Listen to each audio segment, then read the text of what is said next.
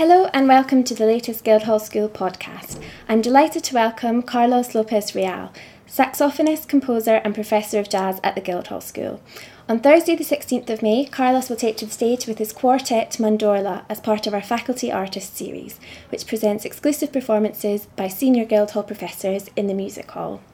Carlos, welcome. You'll be performing with your quartet Mandorla, and your programme draws upon a wide range of influences. Can you tell us a little bit more about the group and what audiences can expect to hear?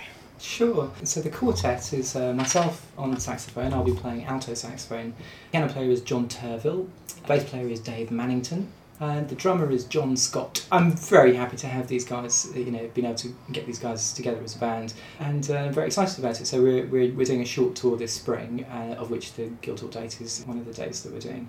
The music itself is uh, is quite varied, although we might market it as a jazz group in some sense. I often actually try and avoid the word jazz because it doesn't necessarily capture for a lot of people the kind of music that we play. And I think the same applies to a lot of contemporary jazz groups actually, that the, the music and the influences are so varied these days, drawing upon so many different other styles of music that it's very difficult to capture what the music is with any kind of term, I suppose but certainly the word jazz means so many different things to different people and, and you know for, for one person it could mean boaters and uh, Dixieland and so on. For somebody else it could mean something completely free and for other people it could mean I know Kenny G and smooth jazz you know? so, so it could mean all, all sorts of different things to different people so I often try and you know just simply direct people to the, the website and listen to some musical clips and that's obviously the fastest way to, to get an idea of what the music's like so I, I, draw in a range of different influences for the writing, and and all the players they've they've got a, a huge range of sort of musical backgrounds between them, which is something that I I really love to draw on. So John, the piano player, he originally studied uh, music at Cambridge and, and played a lot of classical music as well. So he draws on that quite a lot in his own improvising. Dave, the bass player, he's played with a huge variety of people um, from uh, Latin American to the Balkans. He was very into Eastern European folk music as well and draws on that a lot. And John Scott, similarly, he, he a very eclectic range of music that he plays. Um, in fact, uh, uh, one of the days on my tour he can't do because he's off on tour with uh, Mulatu Astatke, who's an Ethiopian uh, uh, musician. So quite a wide, wide variety of, uh, of influences feeding in. Yeah, and one of the works um, that you'll be performing on the day is a short suite that you've written especially for the occasion. Um, can you tell us a bit about the work and the process you go through when writing and rehearsing a new piece of music? This particular uh, little suite is drawing on Benjamin Britten's third cello suite, and it's based on four Russian folk melodies. And so I revisited those original Russian um, folk melodies, and I've written a, a, this little set of three three pieces that sort of run together, but quite influenced by what Britten did with those folk melodies. In general terms, the way I, I go about composing uh, and, and also rehearsing the music, it, it varies a lot from piece to piece. So uh, some of the pieces in this set that we'll be playing, they started out as uh, little vocal improvisations, for example, because uh, two days a week I, I look after the kids. And when I'm at home, obviously I'm mostly focused on the kids, but sometimes I'll have musical ideas pop into my head. And so I find one of the fastest ways is just to switch my mobile on voice memo and just sing something into it, even if it's 10, 15 seconds or something. Other times, one of the pieces actually started out when I was uh, playing with my little girl who's going to be two in a few weeks' time, and uh, and we were both messing about at the piano. Uh, and again, I just put the voice memo on, recorded it, and uh, and then go back over these little improvisations and transcribe some of the ideas that seem to have some yeah. potential and uh, one of these days I'll probably end up including the sample of, of Bella joining in as well, um, resample it. But uh, so that, that's that, that's that's one one way to capture things on the fly. But in general, I suppose in, in musical terms, I, I, I tend to, to try to use different starting points. So sometimes I'll start melodically with some some some kind of theme and work outwards from that. Other times it'll be much more about a groove. I might start with a bass line I might start with uh, um, some kind of rhythmic feel, or I might start with um, a particular overall form or structure in mind.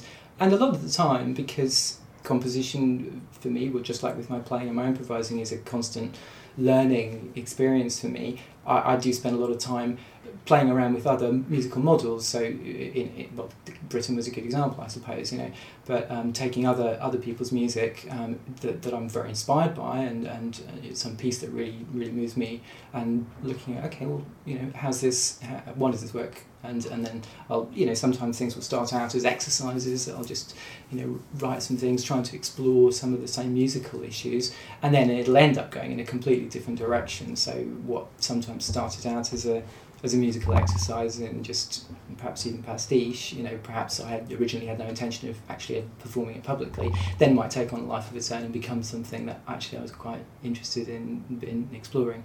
So that's, I guess, how I sort of start. But then, what really key thing, I guess, is the input of the other musicians. So the music that I play, and you know, whether we call it jazz or not, it's certainly got a very strong improvised element to it.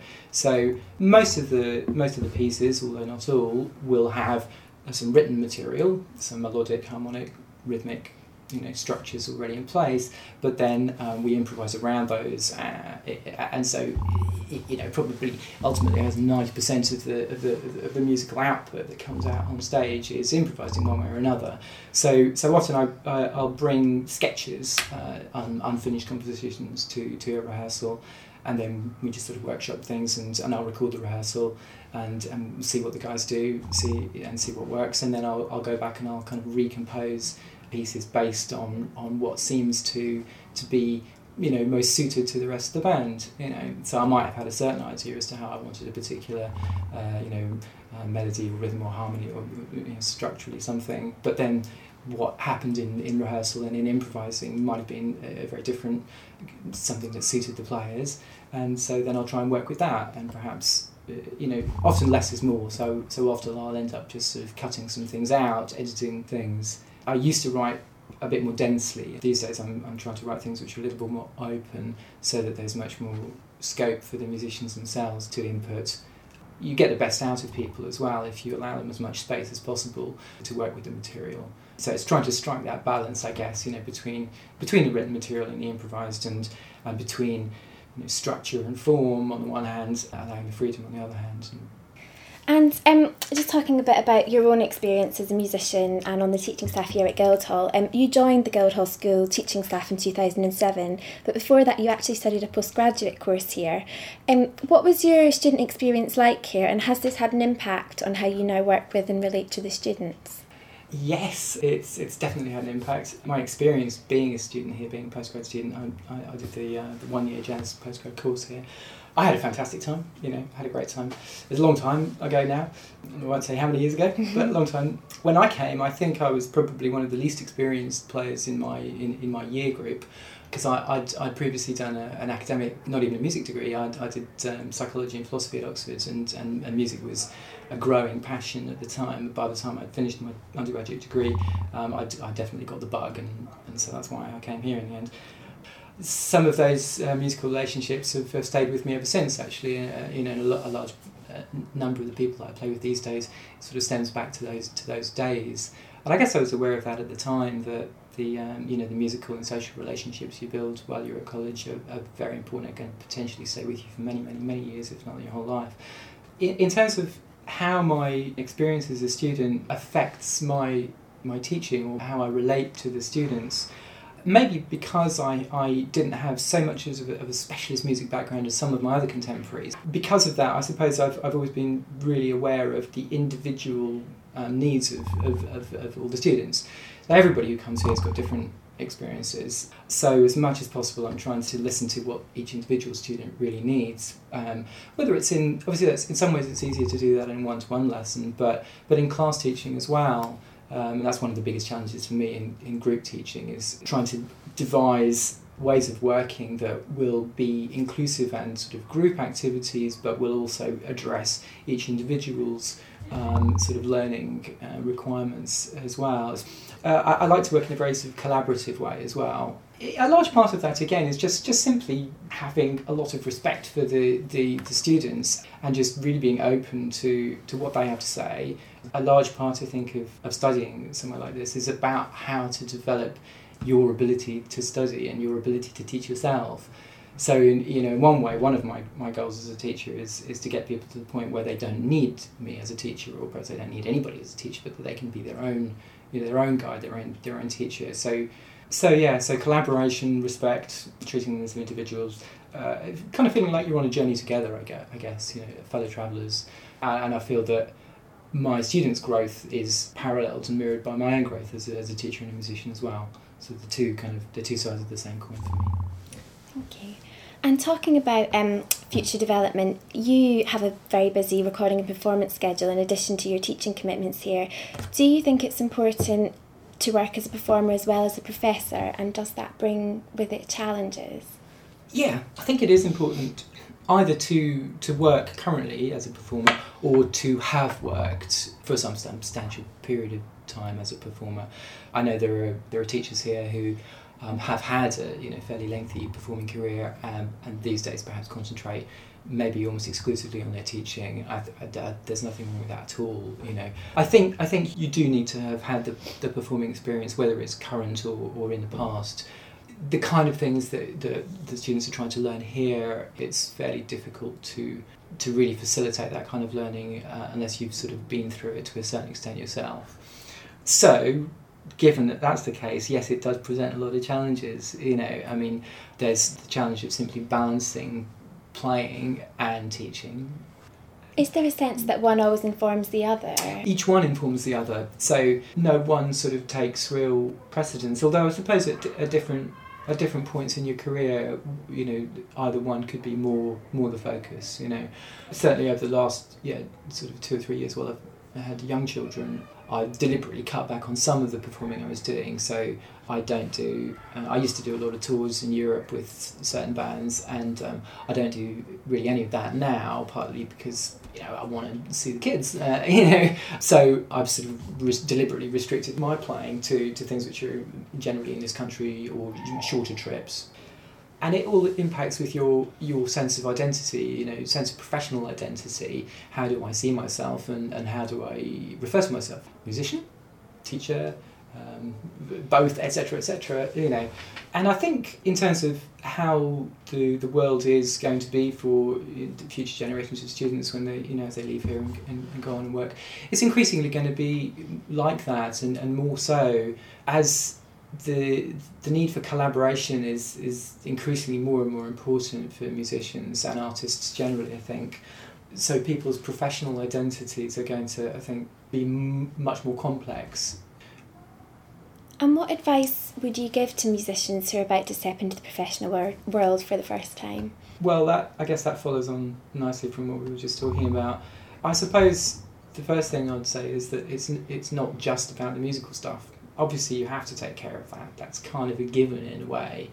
Um, so I think a large part of what it's important to develop is really what you're actually wanting to to say as a, as a, as a musician. You know, you know what's your voice? What's your voice as a musician? What's your voice as an artist? What have you got to say? What are you trying to communicate? What are you trying to share? Who are you trying to share it with? And I think part of that process is simply also about actually living a bit, you know, um, having a life outside of music. Um, so you've kind of actually got something to say, because things it can just sort of implode uh, a little bit. Otherwise, you know, the, the, the world can become very, very insular and you know very kind of of a niche. So yeah, go out and, and live a bit have something to say and, and think hard about how you're going to share it and think hard about collaboration and how you're going to nurture uh, that aspect. And so I suppose that's it's also about broadening your, your contacts. Um, and a bit more about your role here. Um, as well as leading the contemporary jazz course, you coach small ensembles, you give one to one lessons in improvisation, harmony, rhythm, and composition to a wide range of instrumentalists and singers. What do you get from your teaching here? I get a lot. I feel I feel. Um, I mean, I felt very, very lucky to you know to, to be able to teach here. You know, it's um, it's kind of a dream teaching job in, in, in, in certain ways. You know, working with people who are a incredibly enthusiastic on the whole about what they do, very, very passionate, and uh, you know, be very, very talented. And being surrounded by so many other amazing colleagues as well, that's it's a very inspirational place to be. So I, I, I guess um, through the process of actually of actually teaching, I get apart from anything, I get to refine my own thoughts about music, all the things which I'm I'm trying to share with the students, and I'm trying to open their eyes to. Every time I revisit a certain you know musical question, then you know I, I've got a clearer idea, and it keeps changing. You know over time, every every time I at least hopefully it does. You know I think if I if I kept sort of teaching and learning in exactly the same way year in year out, I'd I'd think something was definitely wrong and needed to change. But I, I, I learn directly with and from my students as well. So whether it's at the level of you know if we're improvising together and uh, one of my students plays plays something and I'm just like ah that's great. I, I, I've never heard that. What's, what's going on here? Let's let's look at that you know and then I'll maybe I'll come away with some new um, idea to explore from my own playing brilliant you know I, I feel maybe I should be paying them for the lessons you know. Uh, and sometimes it's on a, a subtler level I suppose. It might be something to do with uh, their outlook or their attitude or um, something about perhaps the way they work with with other people. Or or sometimes it could be they're having a hard time with something you know w- whether it's musical or personal or I, a lot of the time especially in one-to-one teaching you, you act very much as a mentor apart from anything else. And so I'll, I'll learn that way and I'll have a certain degree of personal growth as well you know hopefully and, and the idea that I'm some way contributing to nurturing the next generation of musicians and artists is very rewarding as well another very exciting thing about working with the students here is the possibility for the relationship to continue after they've left. And that's happened quite a few times actually. We're all part of the same musical community, we're just at sort of different stages and we've just got different experiences and different number of years behind us and so on rather than you know imagining it's some kind of arbitrary dividing line between you know, before and after you graduate and you're going to relate to the students differently before and after they graduate for me that's very false. And I guess yeah. that's very similar to what you were saying about your own experience here that you've kept yeah. in touch with musicians yeah. and people that you were in touch with Absolutely. as a student here. Absolutely, yeah, that's right, yeah. Thank you. Um, just finally, students at the Guildhall School get to see and take part in masterclasses and performances with quite a wide range of visiting musicians. But do you think they gain something particularly special from seeing their own professors perform? I guess you'd have to ask them. you know, I couldn't say for sure. But Yes, I think they do. I think they do enjoy seeing their teachers play. Um, in the jazz department, we generally do an annual concert where some of the teaching staff will play. We do it as part of the jazz festival, which happens at, at the end of the spring term, and that's that's that's a lot of fun. I think for for the students. Hopefully, what they and the teachers who play have is a sense of that we're all in it together perhaps slightly breaking down the, the boundaries and the barriers between teacher student and um, in this particular case I guess you know I get a chance to present my particular um, project at the moment, and you know this is my thing right now, and I have an opportunity to share that. Thank you. Um, earlier you mentioned that people can hear excerpts of music um, performed by your quartet Mandorla on the website. Could you just give us the website address for that? Uh, yeah, sure. It's my full name, Carlos Lopez, and then the hyphen uh, real.co.uk. Um, although I have to say, actually, the clips which are up there uh, are from the first album, and although some of the tunes from that album we will be playing actually. Um, they'll sound a bit different because it's this sort of quartet version, but uh, probably three quarters of the music that we'll play at this concert will be brand new, and so hasn't well hasn't even been played, let alone recorded yet. so, but we had the first gig on Wednesday where we uh, almost like an open rehearsal, first trying out some of these uh, some of these compositions. Well, thank you very much for taking the time to speak with us, Carlos, and we look forward to your faculty artist recital on Thursday, the 16th of May. Tickets are on sale now from the Barbican box office. Thank you, it's been a pleasure. Thank you.